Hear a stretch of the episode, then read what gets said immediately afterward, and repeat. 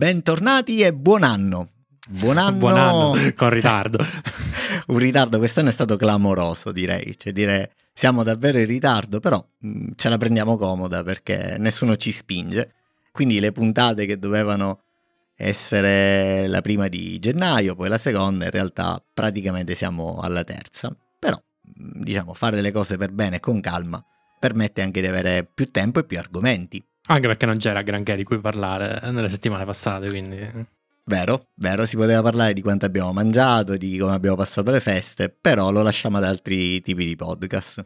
Senti Emilio, allora, puntata ovviamente per eh, chi ci ascolta probabilmente sarà un, un assiduo follower di, di, Apple e quindi sa bene che ieri c'è stato un annuncio a sorpresa, che però in verità tanto sorpresa non era, perché si vociferava, se ne parlava, di questi Mac che dovevano essere aggiornati con il nuovo anno, chi prima, chi dopo, Bloomberg diceva che dovevano essere aggiornati eh, a brevissimo, qualcun altro invece diceva che sarebbero stati aggiornati in primavera, insomma Apple al solito ci ha stupito e senza nulla dire ha tirato fuori un video promozionale con l'annuncio di Mac mini, MacBook Pro e, e basta, cioè, quanto basta insomma con le nuove serie di M2 eccetera. E quindi puntata che secondo me va attenzionata da questo punto di vista, con i pro e i contro di io ne ho alcuni eh, da condividere con te relativamente a queste nuove uscite. Tu eh, hai, hai, visto qualcosa? Hai sentito? Sì, pensa che io ero talmente ansioso di questi nuovi prodotti che uscivano che me l'hai detto tu che erano usciti perché non me ne ero accorto. per, chi non, per, chi non, lo sa, questo è un dietro le quinte. Ieri eh, ho, ho, scritto ad Emilio, ho detto ma possiamo chiudere il podcast, oramai tanto non, non ci occupiamo più di, di Apple, c'è stato l'uscita e neanche abbiamo in programma una, una puntata. E, ed Emilio mi ha risposto dicendo ma scusami ma di che stiamo parlando? sì, no, perché in realtà, piccola nota a margine, da quando mi hanno tolto i client Twitter di terze parti, io mi sono disconnesso praticamente dal mondo uh, delle news perché Twitter era il mio canale principale di, diciamo, di fruizione di notizie e aggiornamenti per quanto riguarda il mondo tecnologico e quindi diciamo è probabile che arriva abbastanza tardi alle, alle notizie. Poi diciamo io vedo, utilizzo Mastodon come alternativa, però lo, lo navigo principalmente dal mobile. E, diciamo durante la giornata, essendo davanti al Mac, non mi capita di andare a vedere la, la, timeline di Mastodon e quindi veramente me la, me la sono persa in diretta questa, questa notizia. che non è poco, che non è poco.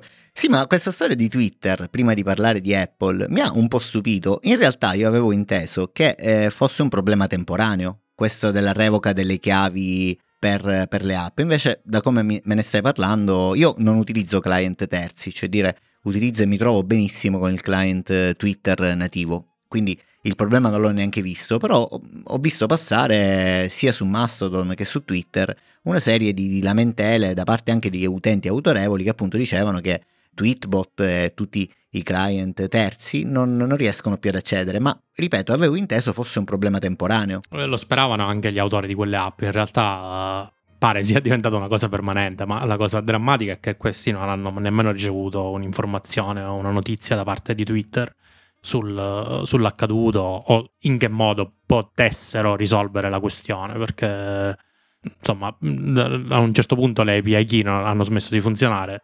e, e, questa è la situazione, però nessuno sa niente, ormai tutti hanno perso ogni speranza. Quindi non c'è stata nessuna comunicazione ufficiale da parte del board di Twitter su questa cosa? No, no, considera soltanto che questi poveri sviluppatori si sono trovati dall'oggi al domani ad avere revenue zero, perché chiaramente tutti quelli che avevano le subscription per quelle app, per cui la maggior parte sono con subscription annuale, hanno, io per primo, disdetto uh, l'abbonamento e quindi diciamo si devono reinventare un altro modo per, per guadagnare. È un grosso, un grosso Assurdo, colpo. Sì.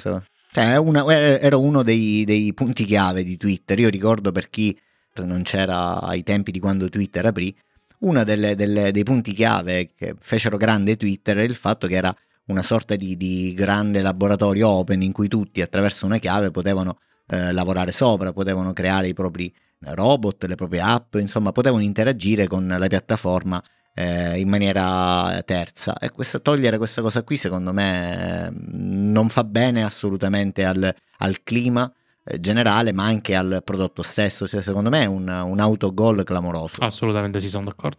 Io, io, continuo a dire tutta la vita Mastodon, eh? cioè funziona davvero bene. Io oramai non ne abbiamo parlato, però sono riuscito ad entrare nella beta di Ivory, che sarebbe l'applicazione scritta eh, dall'azienda che scrive Tweetbot eh, per, um, per, Mastodon.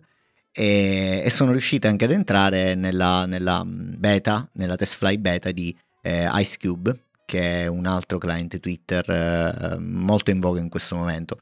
Ma devo dire entrambe belle, però oramai uh, faccio l'occhiolino, strizzo l'occhiolino ad IceCube, che trovo davvero bello, funzionante, funzionale e soprattutto molto legato, cioè questa è poi una questione, come dicevamo ieri, eh, di, di, abitudini. Lo trovo molto vicino a me, eh, anche perché riassembla molto eh, il client Twitter originale. Eh, nell'idea... Io odio. Eh, ma questo allora non ti troverai bene, sì. Eh, nell'idea del, dell'autore eh, che io seguo, una persona davvero in gamba, tutta scritta Swift UI, c'era proprio questo, cioè quello di ricreare un'esperienza quanto più vicina a quella di Twitter. Non so ancora se ci siano space disponibili sulla TestFly, però eh, la, la, puoi provare. Per Ivori non, mm, è stato un terno all'otto, cioè io ho visto il messaggio passare che Pacific Time dopo 5 ore avrebbero aperto altri 2000 slot, l'ultimo, il giorno 5 di gennaio, e sono riuscito a fiondarmi dentro. Però devo dirti, a me non piace molto l'esperienza, cioè forse per chi utilizzava Tweetbot eh, è la panacea eh, nel senso che si ritroverà eh, tranquillamente dentro, però per chi non aveva questo grado di esperienza, queste gesture, questa modalità di interazione, mi lasciano un po' perplesso, cioè lo trovo, devo, devo pensare prima di poterci interagire, quindi questa cosa non mi ispira più di tanto, però vedremo. Ti, ti do due ultimi aneddoti su quest- questa questione e poi cambiamo argomento. Eh, il primo è che anch'io volevo entrare nella test flight di Ivory, eh, o Ivory, non so come si pronuncia, mi dovrei documentare meglio. Eh, mi ero pure puntato l'allarme Solo che come un, come un, pirla me lo sono puntato 15 minuti prima, ho detto così non me lo perdo. Perché poi se me lo punto all'ora precisa, poi magari, sai, mi sono puntato 15 minuti prima, poi mi sono scordato che, che 15 minuti dopo dovevo cliccare il link di test flight e me lo sono perso perché erano già le 16 e un quarto quando mi sono reso conto che avevo perso il treno ed era tutto finito. Le, gli slot erano, erano, terminati. La seconda, invece, il secondo aneddoto che ti do è che a differenza di quello che è scritto su SwiftUI, Ivory è scritto in Objective-C. Ma vero? Giuro. Ma va, ma perché sta roba, questa scelta? Perché Tapbot, che è l'azienda, tra virgolette, che sta dietro, mh, Tweetbot e, diciamo, Ivory, per scelta proprio filosofica, continuano a utilizzare Objective-C pazzesco questa roba. Quindi mi, mi, hai fatto guadagnare un punto. adesso lo riguarderò con, con questa ottica qui. Eh, perché io sono sempre, come sai, essendo uno della vecchia guardia, eh, strizzo sempre l'occhiolino per chi utilizza Objective C. Comunque mi resto affascinato da quello che ancora si può fare. Quindi adesso lo riguardo. Non sapevo di questo. Quindi non c'è nulla di Swift, Swift UI e zero, tutta roba. Zero, zero, sì. Pazzesco. Tutto punto M, punto H. Ad ogni modo, ad ogni modo entriamo nel, nel clou della, della, puntata, perché eh, dicevamo Apple ha presentato questi, questi, nuovi computer che punto comune della cosa è finalmente sono usciti questi M2 Pro ed M2 Max, che sono le, eh, le varianti diciamo professionali del fratello minore M2 che già vediamo all'interno dei MacBook Air è stato montato sui MacBook Pro senza sorpresa, quindi le macchine sono identiche in tutto e per tutto a quelle che abbiamo attualmente sia io che Emilio, però hanno appunto all'interno il nuovo processore e chiaramente quindi espongono anche eh, delle, delle interfacce un po' più moderne, quindi ad esempio c'è un HDMI 2.1 sui MacBook Pro eh, che permette di pilotare 8K e credo ci sia il nuovo Wi-Fi 6 e il Bluetooth 5.3 che diciamo per un utente normale non cambia molto, però per chi vuole sempre avere il massimo da un punto di vista di prestazioni del wifi e, e ha chiaramente a casa una rete adeguatamente compatibile, troverà dei benefici. A parte questo, um, diciamo non c'è un cambio di architettura, un cambio di logistica eh, all'interno de, di questi computer, se non il fatto che durante la presentazione, che è veramente eh, molto plateale, ormai sono 18 minuti di, di pubblicità praticamente. Raccontano di un 20% circa di guadagno da un punto di vista di CPU, e un 30% di guadagno da un punto di vista di core uh, GPU. Quindi c'è una, una, un po' di differenza da questo punto di vista, quindi la, la parte core CPU guadagna un po' meno, la parte GPU guadagna un po' di più comparata con gli M1 Pro, ovviamente gli M1 Max. Questo già a me mi lascia perplesso, cioè dire il salto generazionale non è così alto, cioè siamo sempre su 5 nanometri, quindi a livello di integrazione la stessa.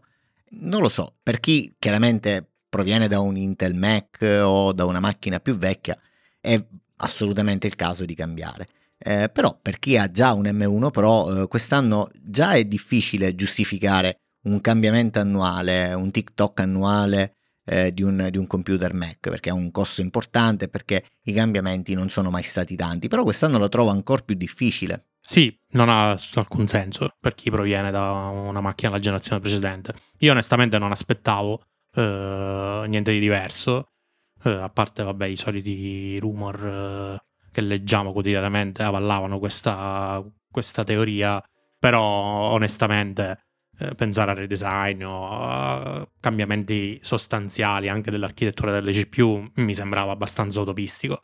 Uh, non è solida Apple fare, fare, questi ragionamenti. Per cui ben, ben vengano gli speed bump, anche se diciamo modesti, che poi insomma 20%, 30% rientra nella normalità di una generazione di CPU. Eh, almeno così era ai tempi di Intel, solo che lì eh, avvenivano molto più lentamente. Apple pare riesca a mantenere al momento una cadenza abbastanza regolare. Per cui sì, se io dovessi comprarmi un Mac oggi, va bene l'M2 Pro, il Max secondo me è un po' esagerato. Se io ho l'M1 Pro, mi tengo l'M1 Pro perché va abbastanza bene. Questo per quanto riguarda i portatili. Diverso discorso poi faremo dopo per quanto riguarda l'altro protagonista del keynote, lo vogliamo chiamare così, di ieri. Ah, dello spot pubblicitario, ecco, dello spot. dello spot pubblicitario di ieri, sì, assolutamente sono, sono in linea con te. Tra l'altro, altra considerazione abbastanza importante per chi ci ascolta e che magari ci segue come, come guida per l'acquisto di un Mac è il fatto che secondo me non è da sottovalutare. Eh, non so se hai notato che tutta la linea in assoluto oramai dei Mac eh, propone eh, 16 giga di memoria base. E questo mi fa pensare che 16 giga oramai sono eh, is the new 8, cioè sono i nuovi 8 giga di un anno fa, di due anni fa. E, e forse non è proprio molto sensato per chi ci lavora, intendiamoci, prendere una macchina, risparmiare quei 400 euro circa e prendere una macchina con 16 giga. Forse sarebbe meglio partire da, da 32 giga. Dipende dall'utilizzo che ne fai. Per noi, secondo me, sì, non, non c'è neanche da stare a ragionare. 32 ormai dovrebbe essere lo standard. Alcune persone probabilmente possono ancora andare con, con 16. 8 è improponibile. Faccio fatica a credere sì. che ci fossero configurazioni con 8, almeno per quanto riguarda macchine chiamate Pro. E, ehm, per il resto, diciamo che il, il, costo dell'update, dell'upgrade della RAM è Apple style, no? Sembra abbastanza sì, sì. impegnativo, quindi diciamo va valutato caso per caso. Io uh, andrei uh, tranquillamente con 32 giga, anche perché ormai sono due generazioni di Mac che ho con 32 giga, sia l'ultimo i9 Intel che avevo, sia il nuovo M1 Pro eh, hanno 32 giga e non me ne pento assolutamente. Mhm. Sì, ma tra l'altro ti ripeto, io ho notato uh, non che questo sia una nota a sfavore, eh, eh, nel senso eh, è normale, però l'aggiornamento avventura eh, dietro le quinte mi ha appesantito un po' da un punto di vista di memoria eh, la macchina, cioè noto che la, la, memoria è molto più sotto pressione di quanto non lo era con Monterey e quindi probabilmente anche questo influisce sulla, sulla dotazione di base dei Mac. Insomma, mh, mm, secondo me è un po' anacronistico partire oggi con una macchina da 16 giga. Chiaramente, come dici tu, dipende dalla, dall'uso che se ne fa. Però mi viene da dire, eh, un utente Pro che sceglie quindi il MacBook Pro, chiaramente è un utente che sa cosa sta andando a comprare, altrimenti compri il MacBook Air con M2 e tutto quello che, che sappiamo. Se prendi una macchina di quella, secondo me è quasi normale che propendi verso un, uh, un bump di memoria di almeno 32 giga. Eh, tra l'altro questa serie di processori eh, riesce a portare mh, la dotazione massima di memoria fino a 96 GB o 92, non ricordo, cioè che un po' di più di quello che si poteva fare con M1 Pro ed M1 Max. Quindi anche questo qui è un cambiamento per chi vuole fare un max uh, bump speed che non è da poco, per chi se lo può permettere o per chi ne ha realmente bisogno.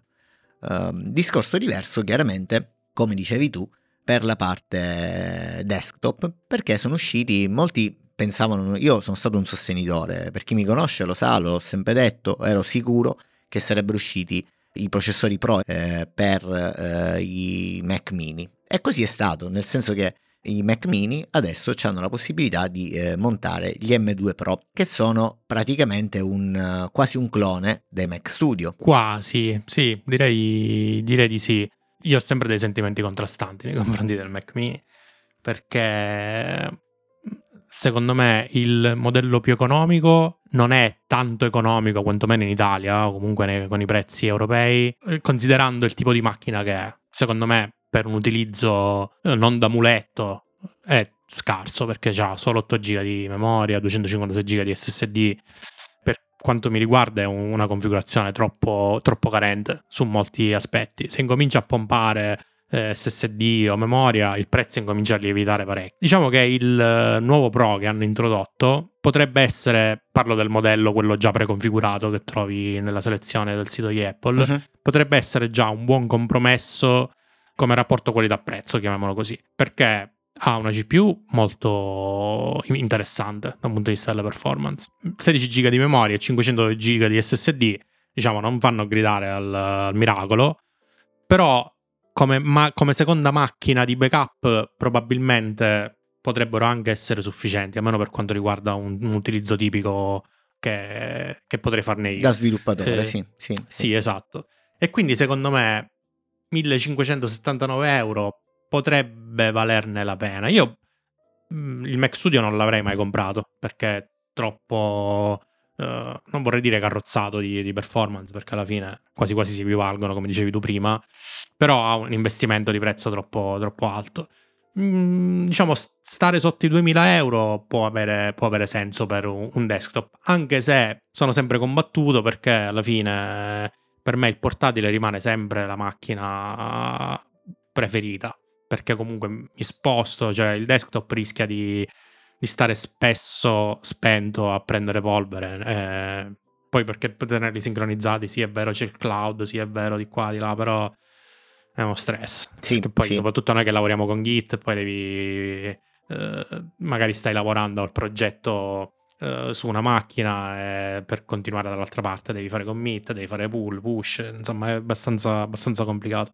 Cioè non è complicato, è uno sbattimento ulteriore. Sì, aggiungere, aggiungere roba al workflow giornaliero che uno si può tranquillamente risparmiare. Sì, questo assolutamente. No, io mh, allora avevo, mh, aspettavo uh, di, as- che uscissero queste nuove macchine perché volevo tanto una macchina per fare prove prove proprio pure, prove di concetto, installare roba, eh, insomma, mh, avere una macchina muletto.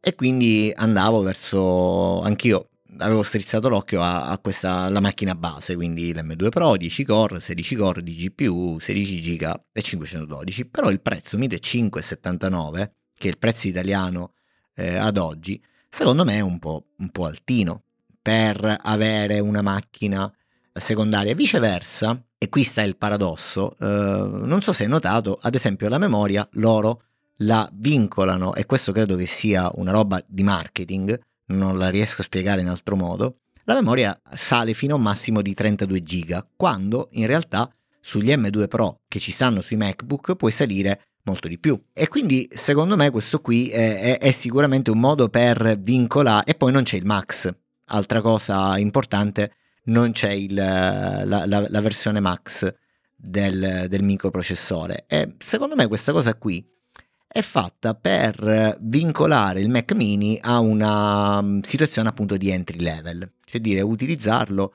solo e soltanto eh, per utilizzatori un po' eh, diciamo alla prima, alla prima, alle prime armi.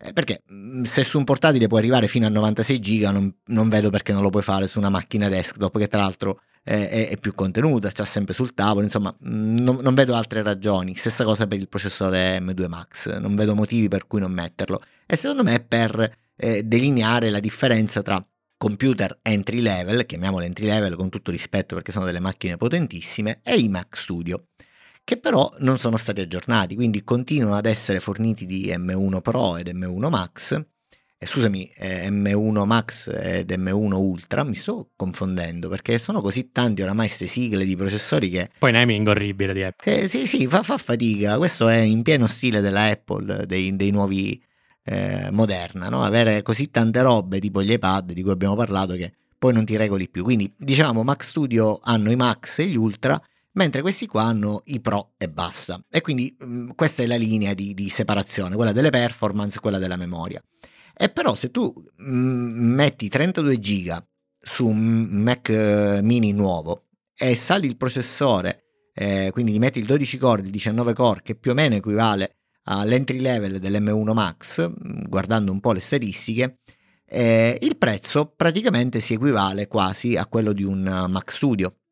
E quindi c'è questo ehm, interessante paradosso che eh, sovrappone sul, sul eh, bump massimo del Mac mini quello del Mac Studio di entry level. E secondo me questa non è una cosa bellissima per chi deve comprare perché crea un po' di confusione.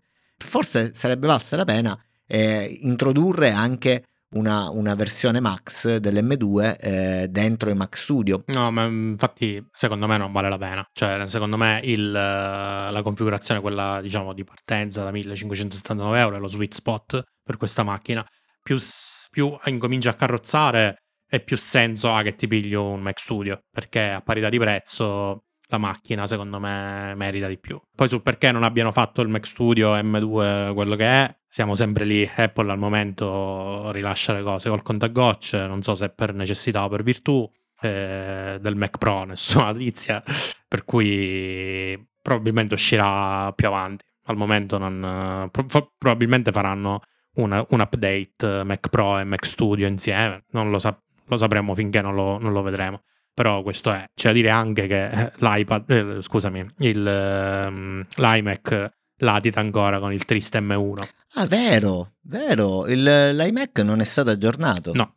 Mhm. Quindi quello ha ancora processore l'M1 di praticamente due anni fa, due anni... Eh, il primo, sì, sì. Due anni fa, è strano questo qua, certo, quindi io mi aspetto ci sarà un altro evento, eh. Secondo me da qui a, alla fine di, di maggio, quindi prima della WWDC, un altro evento ci sarà. Eh, molti sostengono che l'evento di aprile di Pasqua sarà legato alla realtà aumentata, eh, quindi il lancio ufficiale di questi visori di, di Apple. E, e quindi la, la, mh, mm, l'evento prossimo sarà probabilmente quello là, però mh, credo ci debba essere eh, un'altra... cioè no, non credo che loro vogliano aspettare fino a settembre, barra ottobre, novembre per lanciare i Mac Pro, eh, i Mac Studio e gli iMac, eh, quantomeno un altro evento eh, per mettere in giro dell'altra roba dovrebbe esserci. Mm, probabilmente sì. questo secondo me sarà un anno un po' di transizione per Apple, non mi aspetterei miracoli, a parte questi eh, nuovi prodotti sulla realtà virtuale slash aumentata. Ehm, non credo avremo molte novità interessanti, ma ho letto anche che lato software, i sistemi operativi saranno degli aggiornamenti molto contenuti per quanto riguarda... Sì, perché loro hanno spostato, leggevo l'articolo di Bloomberg eh, interessantissimo su questo argomento, in pratica c'è stato un drenaggio importantissimo di risorse all'interno di Apple proprio per dare vita a questo prodotto in realtà aumentata, che ormai non è più un'ipotesi, una speculazione eh, come facevamo qualche mese fa nella vecchia serie, no? se ne parlava, ma sì, forse può darsi, adesso è roba certa, tanto che eh, sembrerebbe che alcuni sviluppatori ultra selezionati abbiano già ricevuto questi visori di Apple e stiano già lavorando su beta testing su questi prodotti, ma soprattutto eh, molto personale è stato spostato in questa divisione. E quindi in pratica macOS, iOS, iPadOS, WatchOS eh, ne soffriranno perché appunto vedranno eh, molto limitate ad esempio le funzionalità di iOS 17 che uscirà con l'evento di giugno chiaramente parliamo sempre di indiscrezioni, quindi bisogna prenderle col contagoccia anche per chi ci ascolta. Eh, voglio ricordarlo, noi non è che siamo, abbiamo una palla di cristallo, abbiamo dei, eh, degli agenti segreti dentro Apple, nel senso leggiamo, raccontiamo e filtriamo le stupidaggini da quelle che sembrano cose un po' più precise, però questa sembra essere molto precisa come, come notizia quindi vale la pena parlarne. Molta gente si è stata spostata, molti ingegneri sono stati spostati su questo prodotto che è quello della realtà aumentata, ROS o Reality OS, che dovrebbe essere il nome. Eh, non so se ce ne pentiremo oppure no, però spero comunque che eh, gli update che verranno, parlo del software, eh, saranno comunque utili per ottimizzare, per eh, diciamo che ci sia un ciclo di bug fixing importante più che un non facciamo niente perché stiamo facendo altro, ecco. No, no, non eh, credo, questo, questo non credo, però magari eh, certe funzionalità, magari un po' più importanti che andavano fatte, magari saranno spostate al nuovo anno. Io devo dirti la verità, Emilio, non mi dispiacerebbe se eh, tutto questo portasse ad un ritorno a cicli biennali, quantomeno di importanti update, come succedeva nel lontano 2008-2010, in cui mh, tutto era un po' più lento. Ad esempio anche il, l'argomento di oggi, quello dei, dei nuovi processori, sì, è bello, il mm, nuovo MacBook, però eh, a parte parlarne, eh, non mi viene neanche per testa di cambiare la macchina, perché appunto i cambiamenti sono così eh, pochi da un punto di vista eh, funzionale, ma anche eh, di utilizzo giornaliero della macchina, che se hai una macchina dell'anno scorso, così come noi, puoi tranquillamente ignorare questo update e aspettare il prossimo che magari sarà più importante da un punto di vista di design, eccetera. Quindi sembra anche che lato Apple ci sia questa volontà di ehm, come dire, rallentare i cambiamenti sensazionali, eh, sia da un punto di vista di design e di, di, di, hardware, sia anche da un punto di vista di software. Ah, che era un po' quello che era la Apple uh, ai tempi del Power PC, se ti ricordi, cioè nel senso esatto. tu compravi un Mac e ti durava 3-4 anni senza, senza colpo ferire. Eh, erano investimenti importanti, sono investimenti importanti adesso, quindi non ha, non ha mm, senso per me eh, fare degli update eh, sensazionali, anche perché comunque loro, eh, parlando di architettura, diciamo di sistema, di design, eh, l'investimento che fanno lo devono ammortizzare nel giro di tanti anni, quindi banalmente tutte le soluzioni tecnologiche che trovano per uh, Face ID, la tastiera, non, non, le cambiano così dall'oggi al domani. Uh, hanno un ciclo di vita di almeno tre anni i prodotti Apple per quanto riguarda il design industriale. Uh, mi dispiace per il notch del MacBook Pro, ma ce ne faremo una ragione. Ma io quello credo l'anno prossimo, secondo me, potrebbe esserci qualche movimento, cioè il, il prossimo redesign del, del MacBook, se tutto dovesse andare come è andato in questi anni, la prossima versione del MacBook Pro dovrebbe avere quantomeno qualche piccolo cambiamento a livello di design e quindi io mi aspetto che magari non lo tolgono, però lo riducono, ne cambiano un po' forma e funzionalità, insomma, credo che qualcosa l'anno prossimo lo vedremo in questo senso, non ora, per il 2024 secondo me c'è qualcosa. Invece vedevo altre informazioni interessanti di servizio che eh, proprio mentre parlavamo guardavo, in realtà gli M2 Pro hanno una, un'ampiezza di banda inferiore a quella del, dei, dei, Max che ci stanno uh, sui, sui, Mac Studio. Quindi questo potrebbe anche essere un altro punto a, um, da considerare quando si acquista una macchina, cioè dire eh, il, l'M2 Pro ha un, un'ampiezza di banda di 200 gigabit e sugli M1 Max c'è quasi il doppio eh, di ampiezza di banda e questo potrebbe essere una cosa interessante per far propendere verso eh, gli studio piuttosto che altro. Sì, certo, diciamo, le, le, CPU di vecchia generazione in configurazione Max hanno ancora delle prestazioni secondo me superiori finché non verranno superate da quelle nuove.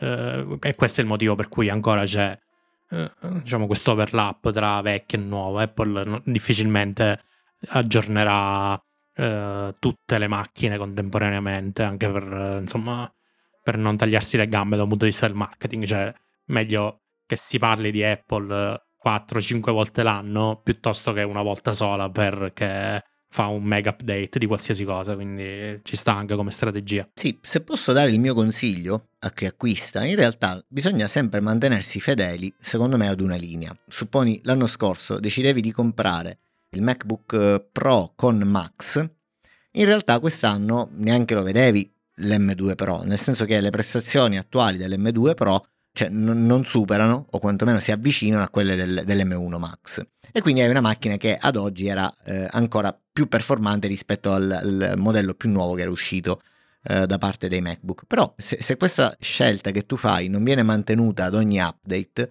rischi di eh, rompere la catena, cioè dire se tu da un M1 Max passi ad un M2 Pro, in realtà ci perdi e l'anno dopo ti ritrovi in una condizione di eh, assoluta deficienza, nel senso che la macchina nuova che uscirà sarà probabilmente più veloce rispetto a quella che hai comprato. Quindi se, se scegli la linea base, quella del, della versione base senza, senza, carrozzarla, senza cambiare altro, magari cambiando soltanto la memoria, è una linea che devi secondo me seguire in tutti gli update che farai nel corso dei bienni, dei trienni, a seconda di qual è il tuo ciclo di, di cambiamento. Questo un po' per eh, mantenere eh, l'investimento nel tempo, almeno secondo me. Sì, sì, a meno che non vai a salire, per cui passi da esatto, una esatto. cosa più scarsa a migliore, non, non, ti conviene mai tornare indietro. Quindi mi sembra di capire che non compriamo niente, i conti in banca no, ce, li, no. ce, li, abbiamo saldi, cioè, fortunatamente possiamo... Assolutamente.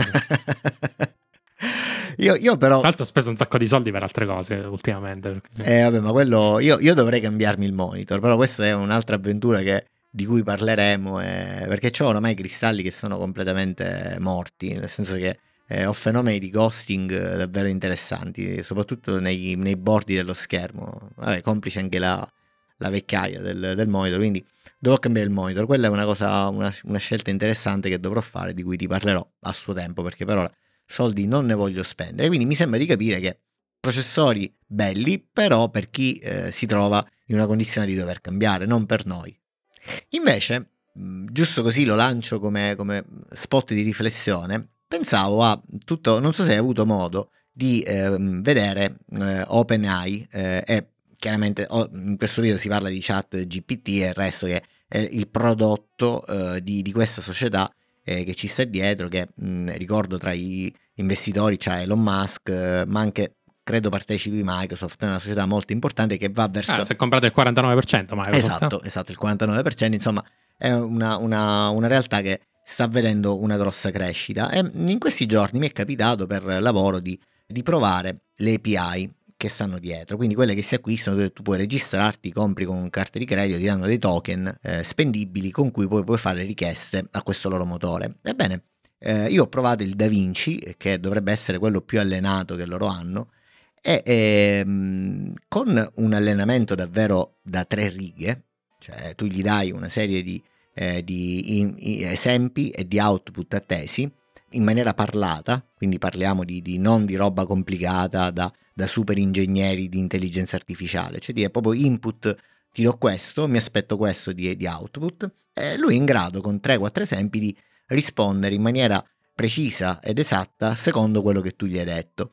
E pensavo che questa realtà mh, della, della, dell'intelligenza artificiale applicata al dialogo eh, umanoide eh, in entrata e in uscita è molto utile rispetto a quello della, della realtà aumentata legata ai visori. Perché chiaramente quando Apple farà uscire questi visori eh, nuovi eh, avrà un, un, forte problema che è quello legato eh, alla, alla, user interface, perché sarà per forza di cose una user interface minima, perché l'interazione non può essere quella del tocco con, con un display, eh, perché lo spazio è limitato, perché ci sono condizioni di luce contrastanti, insomma ci sono tanti problemi dietro per cui l'interazione eh, tradizionale sarà fortemente limitata e quindi immagino, questo è un mio pensiero, immagino che ci sarà un pivot verso l'utilizzo di quello che è la cosa più naturale quando ti trovi a interagire con contenuti visuali, che è quello dell'audio, della voce.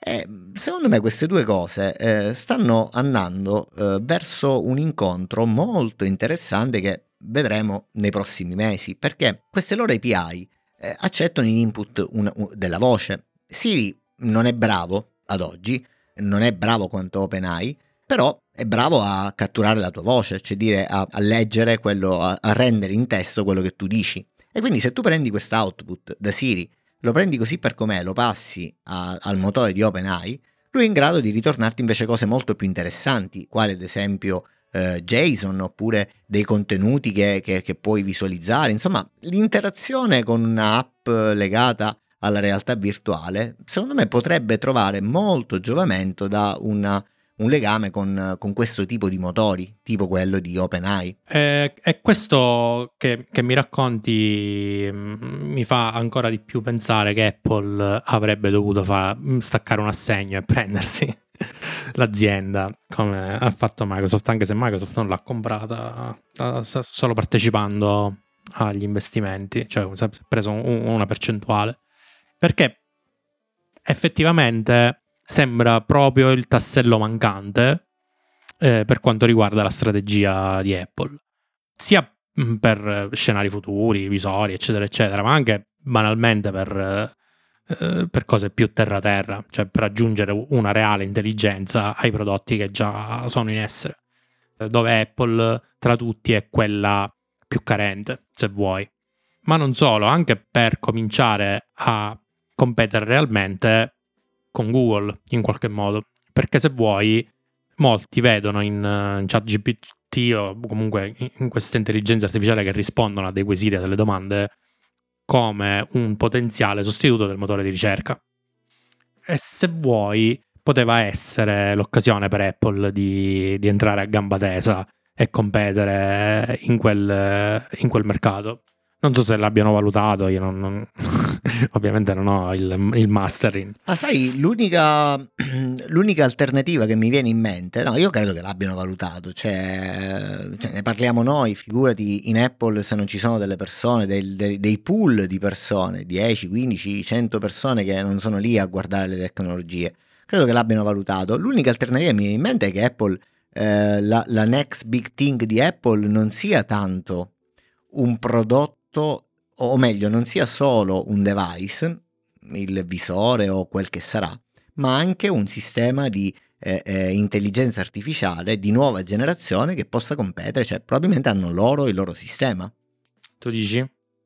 Eh, non lo so, sai, cioè la Apple che eh, faceva, lavorava nei laboratori segreti e poi ti tirava fuori dei prodotti è esistita, eh, non è fantascienza, cioè l'iPhone nessuno se l'aspettava ed è arrivato nel 2008, così come tanti altri prodotti. Questo potrebbe essere un ritorno alle origini in cui Apple lavora segretamente ad un prodotto per eh, 10 anni, per 5 anni, per eh, un tot di tempo e lo tira fuori al momento opportuno. Qua, ad esempio, uh...